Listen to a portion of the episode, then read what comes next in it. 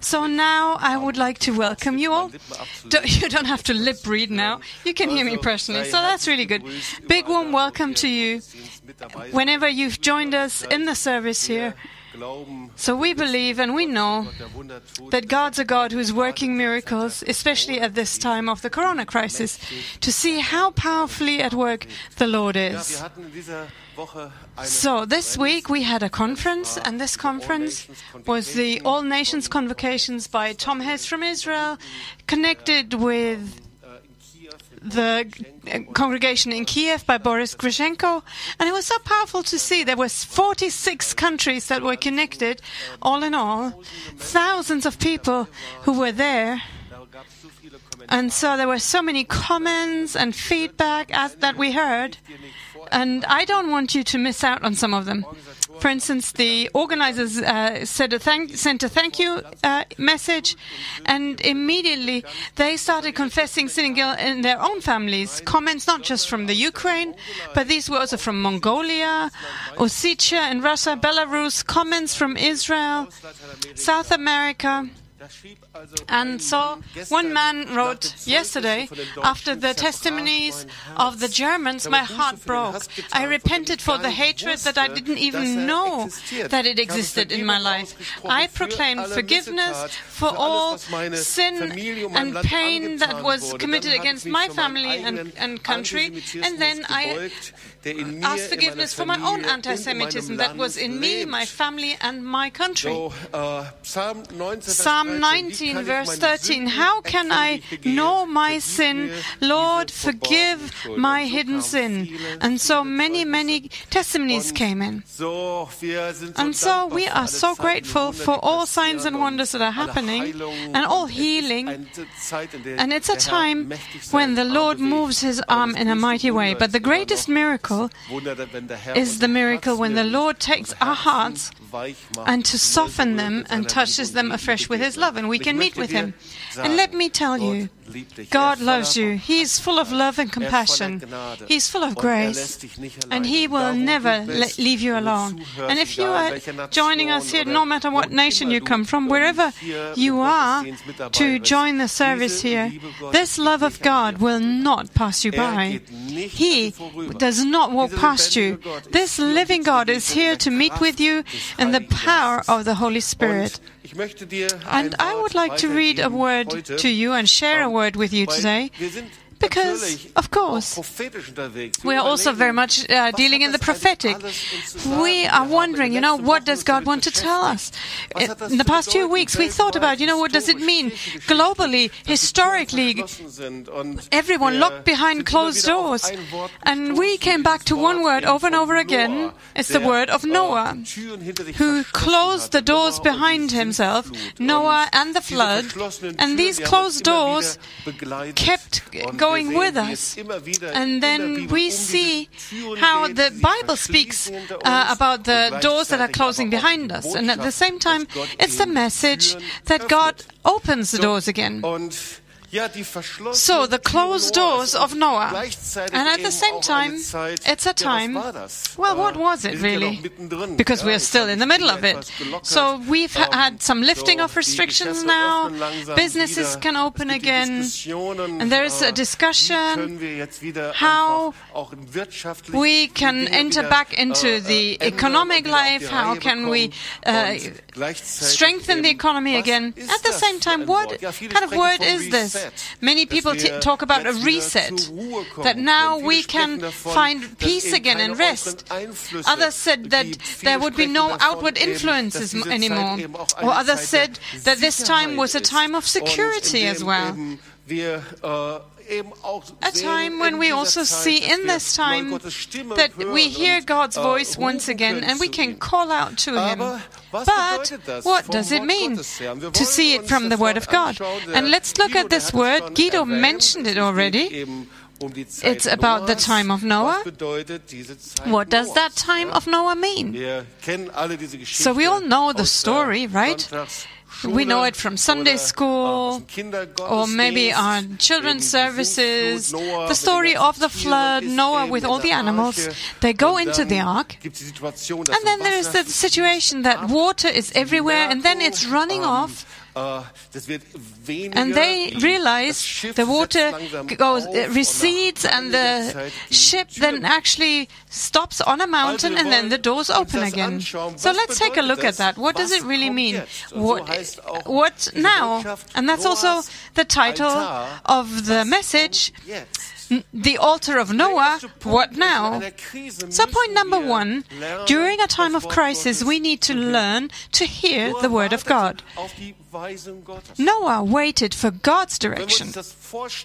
And when we imagine this huge ark, he waited for God's timing. And even though he knew, you know, the dove hadn't returned and the waters left the earth, he still needed to listen to what God said to him. And times of drought and dryness are times when God speaks to us specifically. Just take a look at the internet. Or maybe to what many ministries write, this is the time of revelation. The Hebrew word for desert and, and wilderness is midbar. And if we take the word dabar, that's included in the Hebrew word for, for desert, midbar. So dabar is the time when God speaks.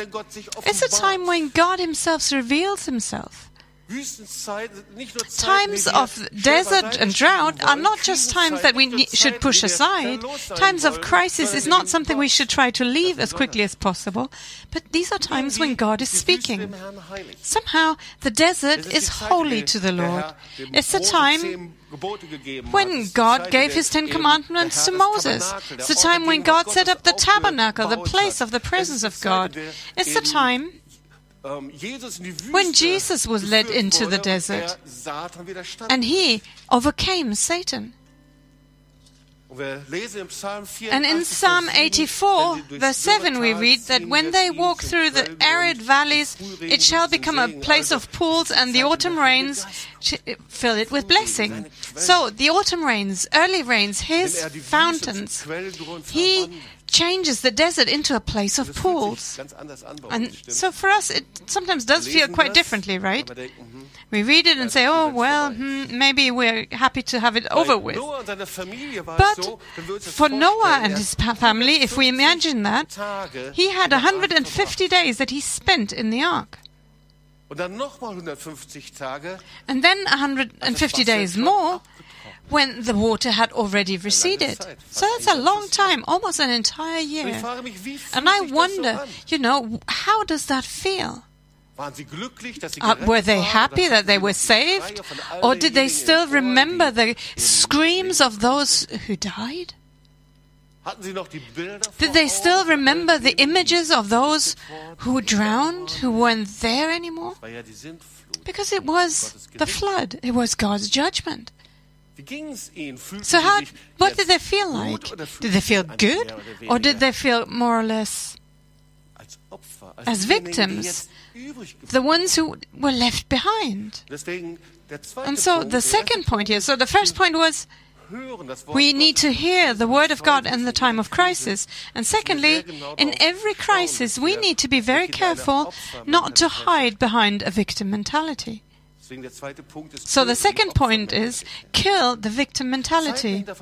Times behind locked doors are usually times or they, these doors are doors of rejection. I feel rejected. I feel like I was kind of uh, stigmatized. Maybe you worked in a hospital, or you were in contact with some uh, people infected by corona. Or maybe people didn't even know whether you were infected or not, or whatever.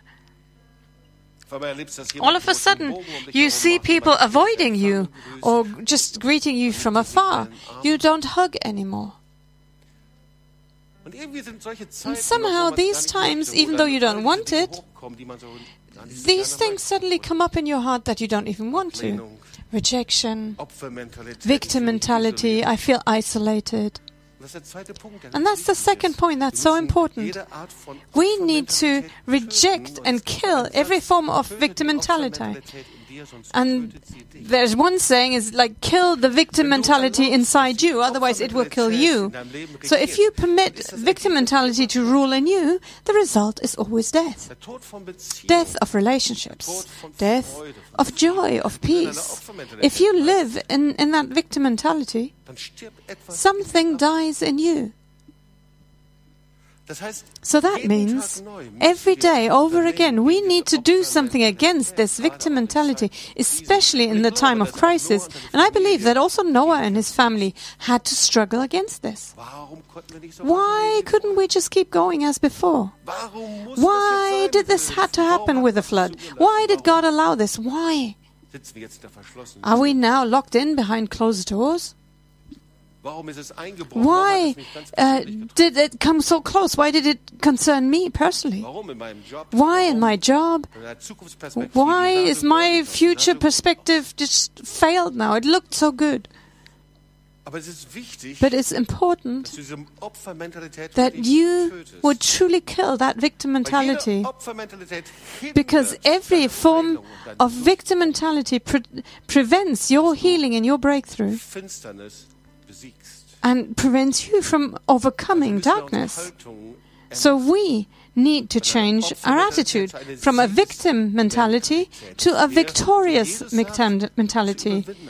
Just like Jesus says that we become overcomers by his blood because he is the only victim. And he carried all of our pain and fear and sin. He carried everything that's on our hearts, any rejection, any feelings of being a victim. He took it upon himself on the cross so you would be able to overcome. And the third point now is at some point we will have to come out of that desert. And this is also what happened to Noah. So now we get to the story. And let me read a few verses. First, Genesis 8, verse 18. So Noah came out. Oh no, hang on. Um, so, which was it? Done. Then he sent out a dove to see if the water had uh, receded, but the dove couldn't find any place to rest its feet, so Noah brought it back. By the first day of the first month of Noah's 601st year, the water had dried up from the earth. Noah then removed the coverings from the ark and saw that the surface of the ground was dry. So, Mama Noah was dreaming of going shopping again. Family Noah, they wanted to go have a pizza in a restaurant again. The children were dreaming of a big barbecue.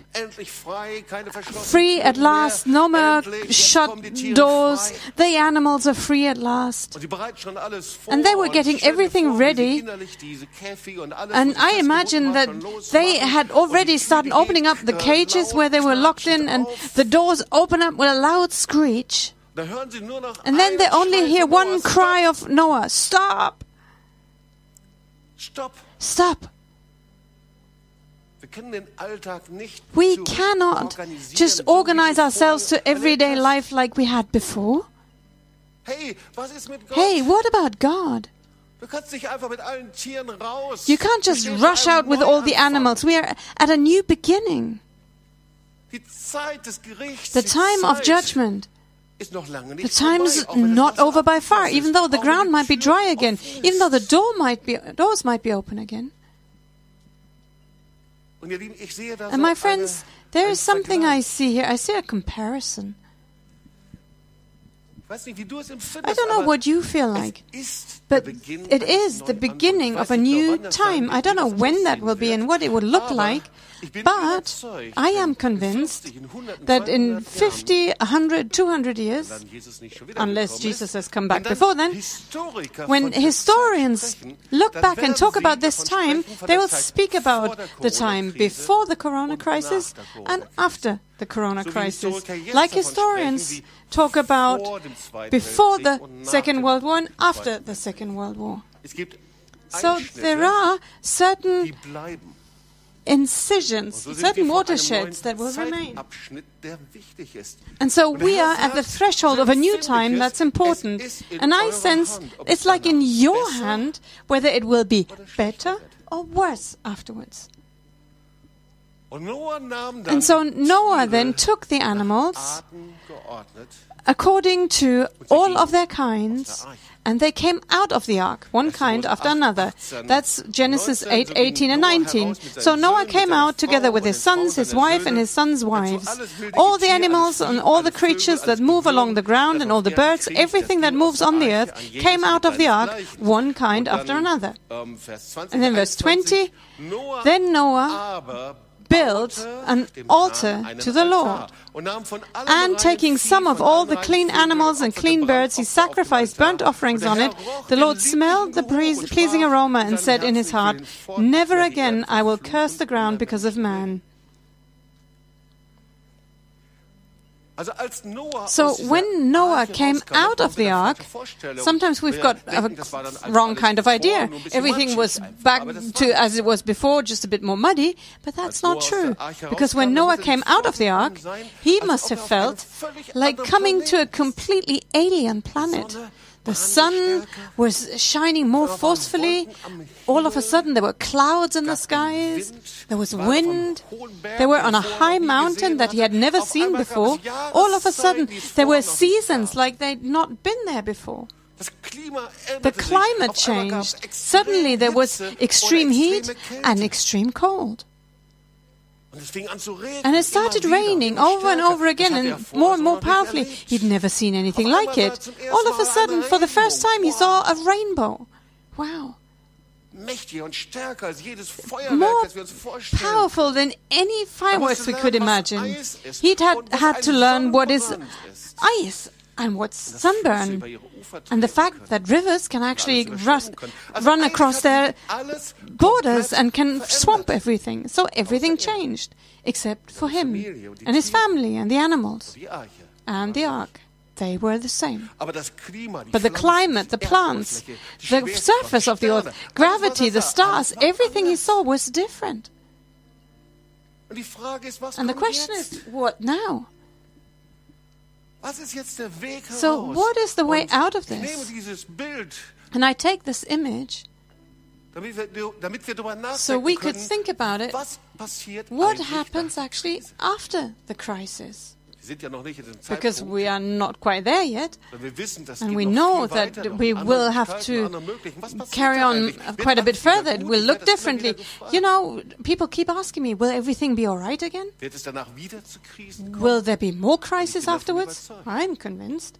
Weil das Wort Gottes Because the Word of God speaks about this, that everything will be shaken that can be shaken.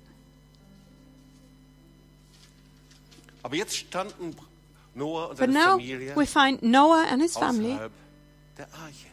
just outside the ark. Everything had become new. And I believe deine Noah, your family and you, you need a debriefing of your time behind closed doors Türen eurer Arche. in your ark. Und ich denke And I think sometimes auch so ein we also will need kind of a debriefing there at some point. Die Dinge sich lockern, leichter werden. When the restrictions are lifted, things become easier. Schau mal, Just see. vielleicht kommt eine Zeit, Maybe there will be a oh, time when we say, "Oh, it was so nice, the doors were closed, irgendwie war es auch And für mich eine somehow it was kind of a time of rest and security for me. Everything slowed down. Keine äußeren Einflüsse No outward influences anymore. Und Noahs Familie And Noah's family said, mit den Affen "Every day we can play with the monkeys. auch noch ganz andere And now we have to do other things.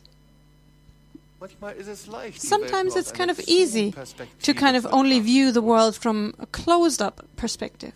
Aber Noah bereitete But Noah darauf vor, auf prepared them for what was coming. Oh, die Familie, die Of course, the family, they were happy. Yeah, now we can go out again. Noah's adventure tours, yeah, the free endlich können wir travel. Now we can come together again. Sie freuten sich auf das, was They were looking forward to what was happening, Hoffentlich kommt das bald and we are looking forward to, yeah, you know, restaurants opening up again, going to the cinema and whatever, fellowship, meeting people. Aber Noah sagte But uh, Noah told them, ihr werdet nicht you know, aufhören, you will not stop Verantwortung und Mühe zu haben. Taking responsibility and having trouble and hard work. As nice it might have been in that crisis, all the difficult things that might have been, and the fears and images and all those things, isolation, these things were not nice. But there were certain areas, maybe, where you didn't have to take responsibility for anything. And all of a sudden, every distance to go is too far for you. Any investment is too much. Noah, deine Familie braucht Noah, your vielleicht mal ein family maybe needs kind of a debriefing of their time behind closed doors. As long as the earth endures, second, seed time and harvest, cold and heat, summer and winter, Wir haben dieses day and night will never heute in der cease. We heard that in the message for the offering. But actually, what God's saying here is Noah, die Mühe der Arbeit the trouble that you have will not stop. Seed time and harvest, it will just not stop. You will sow with toil and harvest with toil. Und die Mühe des And the toil of climate will not stop. Seed time and harvest, cold and heat. Du wirst ihm ausgesetzt You will be exposed to that. The trouble of, of the seasons, summer and winter. hört nicht auf. It will not stop. Überschwemmungen hören nicht Floods will not stop. Wasserbewegungen hören nicht Tr- auf. Huge movements of water will not stop. nicht weniger werden. Deserts will not be da sein. Tiere less. There will be glaciers. Uh, Ausbrechen. Entire species will die out. There'll be Tag und Nacht. volcanoes. Das heißt, es wird Zeiten Day and night. So there'll be times when you grow weary and tired. You will not be able to sleep at night. You'll be tired during the day. Did you ever hear the word like this? Solange die Erde steht, As long as the earth endures, seed time and harvest will not stop. hört nicht auf. Weißt du, Responsibility will not stop. And you know, debriefing, Vielleicht ist es dir schon mal so gegangen, maybe you felt like this before. You were sick, Und es hat doch etwas längere Zeit and it did take some time for you to recover. But then slowly, Und du traust slowly you're getting mehr aus dem Bett better, but you don't even dare to leave your bed anymore because your bed is like your safe space. It's protection for you. Or maybe someone who was a prisoner. And of course, they want to get out of prison. Und dann der And Zeitpunkt, an dem then there's the time when the prison doors open up, you don't dare to step outside du weißt nicht, was because you don't know what is in store for you out there and whether you're able to carry the responsibility again or at all. And so Noah says to his family, get out of your protective space and take responsibility. Even more than you had to do in the ark. Take spiritual responsibility and practical responsibility. You will have to work a lot. You will have to give yourself. And you will worship me. And you will be a testimony for me. Die Zeiten der The times of shakings and crises are not over yet. Aber jetzt ist die But now is the dich aus der time when I will draw you out of hiding and. I will use you in a much, much greater way. Er sagt zu Noah, And God says to Noah, Build an altar zu Gebet und to, for prayer and worship. Da steht die Familie, And so the whole family is gathered. sind die Tiere. The animals are there. Und Gott sagt, And. God says, Stop. Bevor du irgendetwas Before you do anything else, before you organize anything, before getting, uh, getting ready and moving out, bevor du dich verkriechst, before you go and hide maybe somewhere into the safety of your house, your Arche, in der apartment, your ark, wherever you are, Ich möchte etwas Neues mit dir I would like to do something new with you. Und der Herr sagt, komm, And the Lord says, Come, let us build an altar. Well, that's what Noah said. Come, let us build an altar to the Lord, to honor God and to worship Him.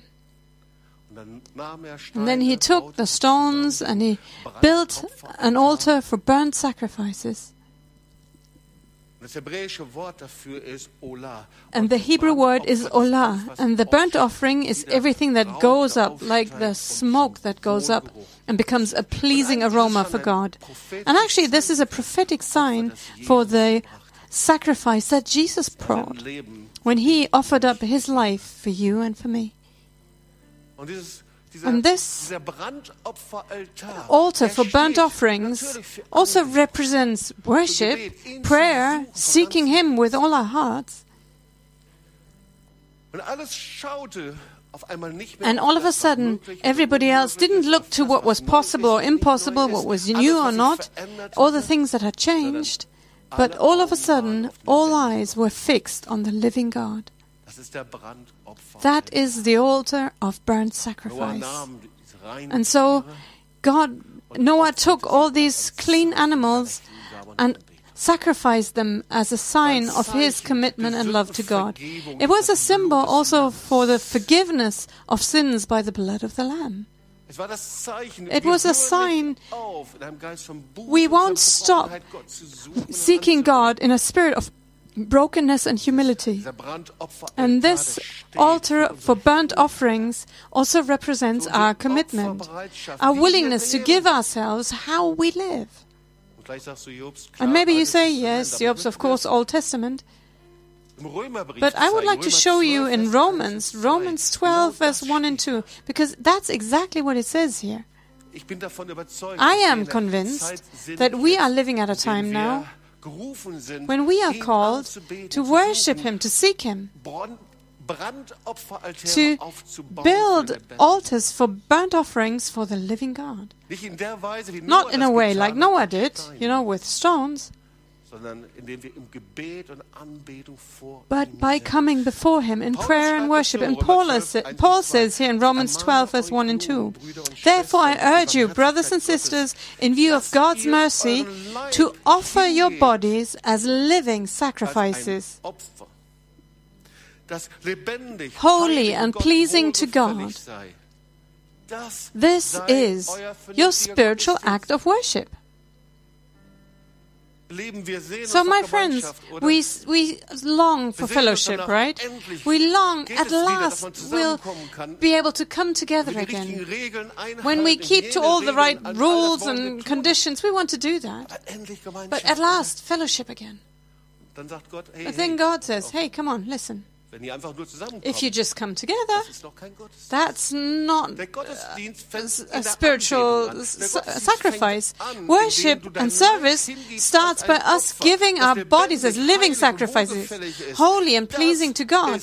That is your spiritual act of worship and service. With your heart before me, but when you look to me, that's what God is waiting for. And so don't be being conformed to the pattern of this world, but be transformed by the renewal of your mind. Then you'll be able to test and approve what God's will is, His good, pleasing, and perfect will. Wow, what a powerful word. And then Titus 2, verse 12.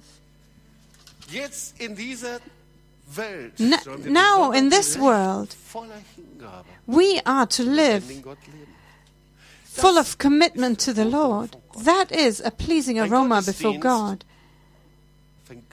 So your service, your spiritual act of worship begins right where you are. Our spiritual service to God begins when we come before Him in that attitude and say, You alone. We want to honor and worship you alone. And I am convinced that the Lord says, in this time, before you do anything else, get out of the ark. Get out of the boat, the ship, the safe place.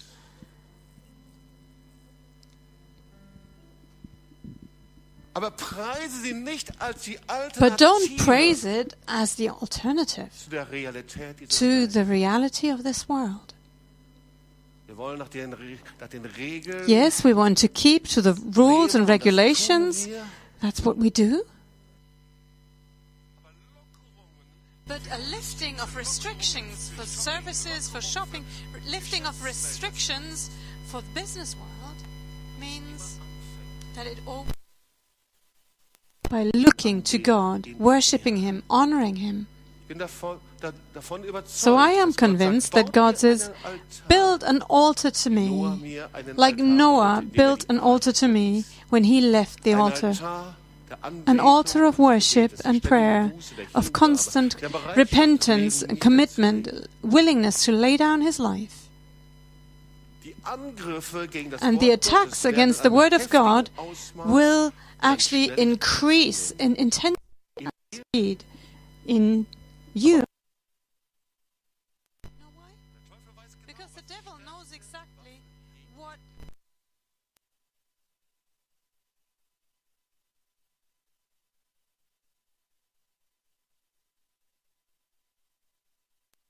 Blood of the Lamb and by the word of their testimony, not loving their lives unto death. So these are the elements that you also find in Noah Das Blut des Lammes. the blood of the Lamb, the blood of the sacrifice, Das Wort des Zeugnisses. the word of their testimony, und die Hingabe and the commitment and laying down of our own lives. And if you then look into Revelation, beschäftigen wir uns beim Bible because in our Bible talks we are thinking about Revelation, we find in Revelation brach 6, verse 9, das fünfte Siegel auf und ich when he opened the am Altar, das fifth seal, I saw under the Altar. So there is an altar in heaven of worship, Und unterhalb dieses and under the altar da waren zu there are the die man getötet people who had been slain, Märtyrer, Menschen, die man martyrs, people who had been slain treu an das because they were faithful in keeping the word of God to the end, and they had confessed their faith. Will uns noch mal die Geschichte And so when we look back to the story of Noah, Eigentlich hätte alles so gut think about it. Noah baute dem Herrn einen Noah Altar, built an altar to the Lord. He took of all the clean animals and burnt Altar. Der Herr sacrifices. roch den lieblichen The Lord smelled the pleasing aroma. And that's a er wonderful image. And he said in his heart, Volk nicht mehr die Never again will I curse the ground um because of man. Glorious. Und irgendwie sieht es so And somehow this looks like. God was even sorry for what he'd done. As if he said, Oh, well, habe ich das sorry. Somehow I overdid it. That's how I understood this. Aber eigentlich sagt But actually, he says, ich werde die Schöpfung I will not punish creation anymore because the problem is somewhere else. Das Problem liegt The problem is in the heart of man, in deinem Herzen und in in your heart and in my heart. And that needs to be solved. Dann gibt es diesen Satz, And then there is this phrase, and this is like a bomb, you know, verse 21. Dichten und Trachten For every inclination of the heart of man is evil from childhood. Und ihr Lieben, And my friends, das ist der this is the dem sich die Geister phrase where people are actually Das ist der get divided. That's the phrase when the enlightened world today actually has the greatest problems with. I remember the discussion I had with my father, who was a humanist. And in the sense of enlightenment, he thought and acted. And the discussion always was exactly about this. Is the heart of man good? Well, of course, certain evil elements, and if things are not good, you can change them through education and working on yourself. You can work on it. You can better yourself. Das glaubt eben jeder Humanist. Well, that's what the humanists believe, and everyone Oder hat der formed by enlightenment. Jugend an, von Or is it true that from childhood und durch böses the heart of man is evil through and through? That cannot be made better. There's only one option. It needs redemption, salvation. Dieses Herz sich verbessern kann. Because here's the heart that can be Das kann ich made better, eigenen Kraft und Stärke and I can do that with my own strength. And there we've got the heart verbessert werden kann. That cannot be made better. It needs salvation and redemption. And that's what God says. The heart of man. So this is our inmost being. And that's what the Word of God says here. Every human being Is able and capable of any evil thing. That might show in everyday life, even in little things, or extremely in a huge breakout that nobody would have guessed. Schauen wir uns noch mal an, So let's look at this again. was so die Punkte dieser What are the main points of this message? 150 Tage war das, 150 war days. die Erde vom Wasser überflutet. The earth was flooded with water. Nach, setzte die And Arche then Noah auf und the ark Came to rest on the mountain, and then another 150 days until the water had receded. Dann baute Noah And then einen Brandopferaltar auf. Noah built an altar for burnt Und der Herr sacrifices. And the Lord said, hinfort den Erdboden I will never again unter Menschenwillen versuchen. destroy and curse the earth, des Menschenherzens ist böse. even though every inclination of his heart is evil from childhood. That was God's verdict. It's God's verdict over us today. Menschen der modernen Zeit, He says that to every modern human being, every man and woman in corona crisis. das Gleiche geblieben. Man remain the same. And you just have to open up your daily newspaper, Any- any uh, jeder Spielfilm im magazine, every movie in, in the cinemas, everything proves to you Überall wird die Wherever you go, vom Menschen sichtbar. the heart of man becomes visible everywhere. In their work, sports. Politics, marriage. And my friends, evil, according to the word of God, is every attitude that contradicts God's commandments. And that's what happened ever since the fall of man, when mankind separated itself from God. Ever since that time, every inclination of the human heart is evil. From childhood, he has been rebelling against God. And he contradicts his will. Und gute Vorsätze ändern das nicht. And even our best of intentions don't change that. Du kannst noch so You can live under lots of discipline, try and really versuchen, die Dinge propose to do gut zu machen. things, you can work hard to do things well, but actually that doesn't make you into another human being. um ein neuer Mensch zu werden, da In order to be a new human being, you need to be born again. Da musst du durch den Geist You need to be born again by the Spirit of God. Und Das geht nur, indem And this can only happen once you submit to the Lordship of Jesus. When you say, in a very childlike prayer, surrender your life to Him and say, I want to follow you. I tried to do it my own strength. I tried to do it with good works, with self discipline. I couldn't do it. Habe ich nicht verändert. But I was not able to change my heart. And if we're honest, kannst es nicht. you can't do it. I can, can't do it. No human being on this earth can actually change their own heart. But the Word of God, if somebody belongs to Christ, they become a new creation. For the old things have passed away, behold, everything has become new. So why don't you try just that?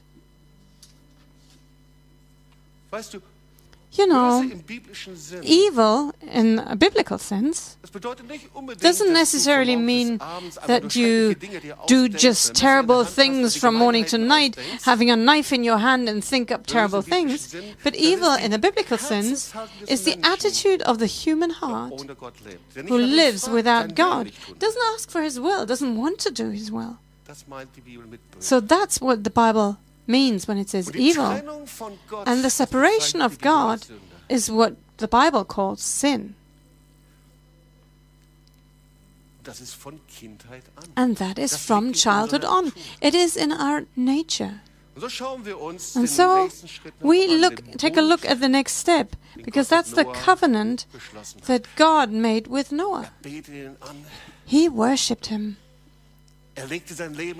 He laid down his own Er life on the altar, his commitment. He er looked to him, he honored him. Und dann liest du in And then you read in verse 9, 9, chapter 9, verse 1. Then God blessed Noah and his sons, saying to them, Be fruitful. And increase in number and fill the earth. wiederholt es And then he repeats again, Fruchtbar, mehret euch, Be fruitful and increase. dass eure viel drauf werden. Übrigens, er So you will, will multiply on earth. So he never said that there'd be enough people on earth at any point, irgendwann mal es über- and that there'd be everything closed up because it's overcrowded. er macht den ersten But he actually enters into that first co- covenant with Noah. And he says, In that time, in that creation, is how you will live in security to the end of your days. Und dann ist das, was wir so lieben. Er And then there is what we love.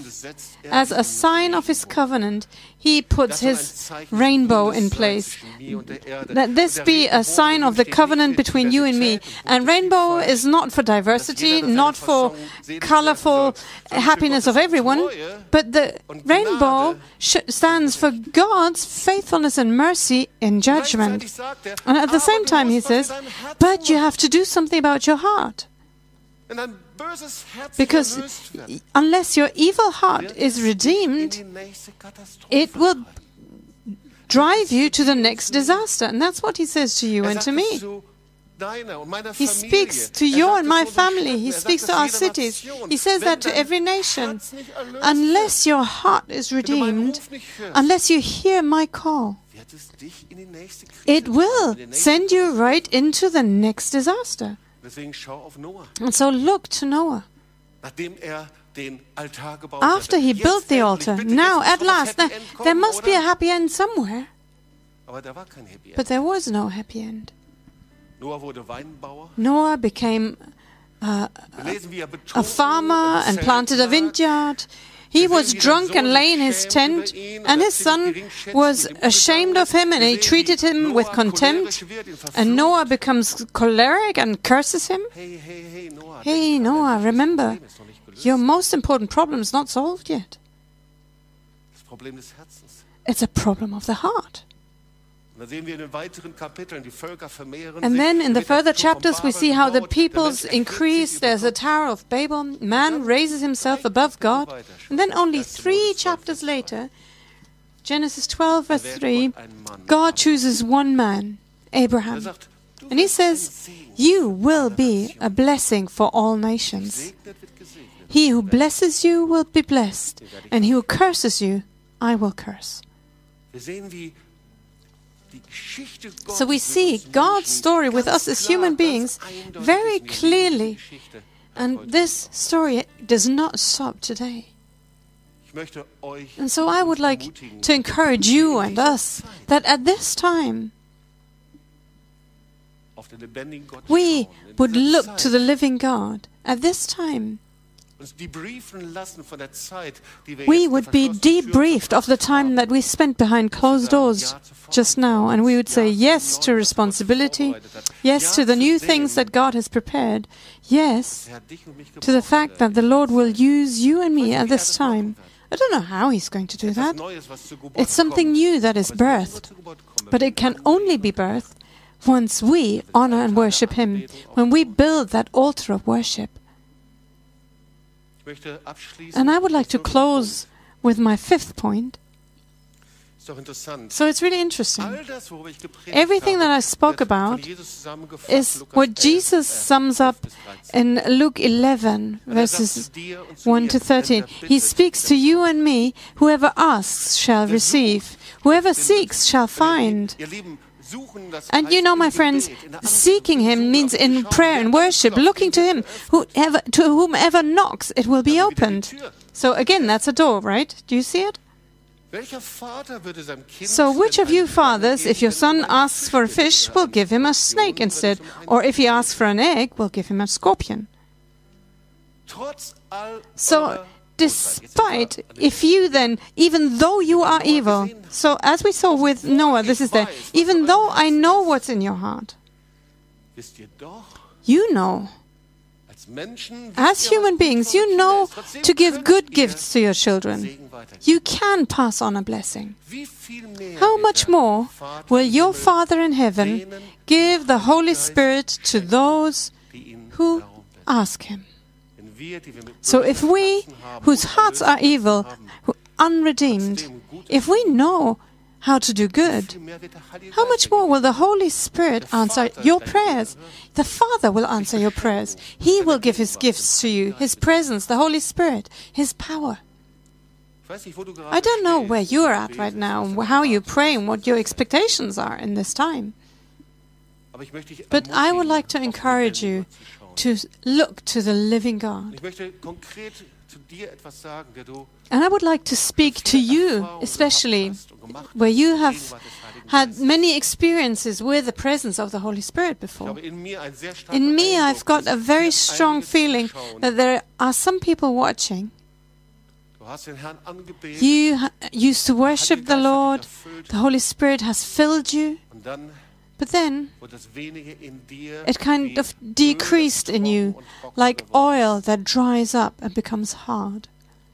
Und in, diesen- und in verschlossenen Räumen, And in those closed rooms where you spent your life, maybe in your home or wherever you prayed, but you never had that encounter with him. Ich rufe dich And I'm calling you now to this altar of Noah. rufe dich in den I'm calling you to the place of worship and presence of God, and the Holy Spirit einfach sich ganz neu wants to reveal himself to you afresh.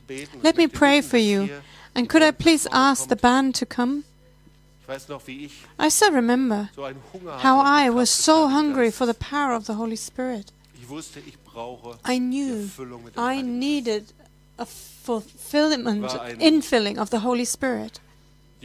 I was a young adult and I was seeking him. Every night I would kneel down to say, Holy Spirit, please come to touch me. das war die And this word was the foundation for me. Sagte, er, Herr, wenn ich dich drum I said, Lord, if I ask you, you promised that you would hear me, you would answer. Du willst auf jeden Fall And you want. Steine statt Brot geben, sondern du wirst You don't want to give me stones instead of bread, but you want to give your Holy Spirit. So I knelt in front of my bed, and the power of the Holy Spirit came over me. Und der Heilige Geist And the Holy Spirit came Feuer, mit seiner with His fire, His power, es war kein enthusiastisches and it wasn't a big enthusiastic sondern es war, experience, dass einfach Gottes but it was simply the presence of God that was there. He said, Here I am, with all of my goodness, with all of my love. I fill you from head to toe, and my prayer suddenly transformed into praying in tongues. And I knew God Himself had come. Diese Kraft des Heiligen This power of the Holy Spirit seitdem nicht verlassen. has never left me since. Das ist über 40 Jahre her. And this is more than 40 years ago. Sobald du ihn bittest, dich zu erneuern, And as soon neu zu berühren, as you ask Him to sobald du dein touch you, to renew you, as soon as you lay, lay down your life er before Him, He will er come and He will renew your life. So let's pray together.